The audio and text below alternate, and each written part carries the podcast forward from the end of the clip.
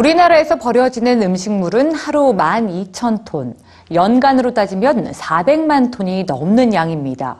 환경적인 문제뿐 아니라 이 어마어마한 처리 비용까지 음식물 쓰레기 문제는 점차 심각해지고 있는데요.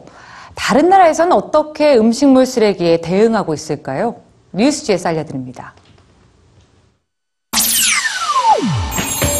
네, 여기 가방이 하나 있습니다. 이 가방의 재질, 짐작이 되시나요?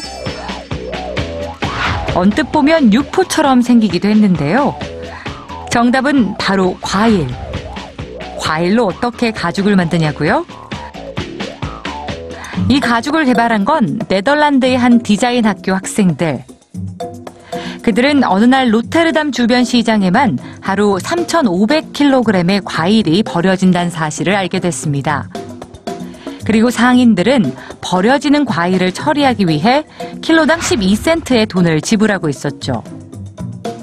학생들은 과일 쓰레기를 재활용하는 방안에 대해 고민했고, 과일을 으깨고 삶아 얇게 펴서 젤리를 만드는 방법이 가죽을 만드는 방법과 비슷하다는 걸 알았습니다. 그래서 이런 과정을 반복해 새로운 가죽 원단이 탄생했는데요. 이름하여 바로 Fruit Leather. 시장에서 수거해온 수백 킬로그램의 과일과 야채들을 모아서 손으로 껍질을 벗기고 잘게 쪼개고 삶고 말린 끝에 마침내 동물의 가죽과 꼭 닮은 과일 가죽이 만들어지는 겁니다. 이렇게 제작된 과일 가죽은 더 이상 썩지도 않고 벌레도 꼬이지 않는데요. 뿐만 아니라 과일에 따라서 다양한 질감과 색까지 느낄 수 있습니다. 사실 음식물 쓰레기는 이미 세계적인 문제가 된 지 오랜데요.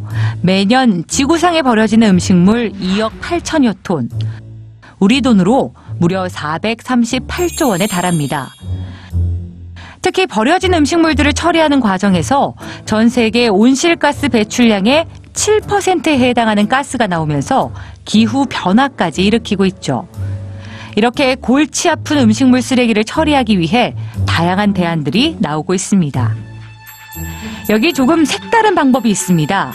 영국 왕립예술학교의 폴 공은 특이한 프로젝트를 제안했는데요.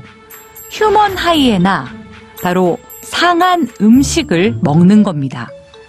그는 합성 생물학을 이용하면 인간도 상한 음식을 먹을 수 있을 거라고 생각했는데요.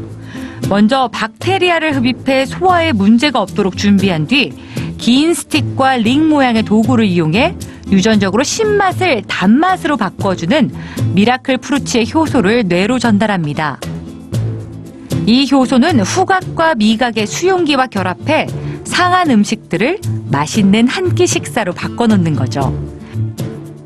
물론 이 프로젝트는 아직 제한 단계지만 음식물 쓰레기 문제로 인해 앞으로 언젠가는 상한 음식을 먹어야 할지도 모른다는 점을 깨닫게 하고 있습니다. 멀쩡하지만 못생겼다는 이유로, 오래됐다는 이유로 버려지는 음식물들, 욕심껏 담았다 남겨버린 음식물들. 여러분, 오늘은 얼마나 많은 음식을 버리셨나요?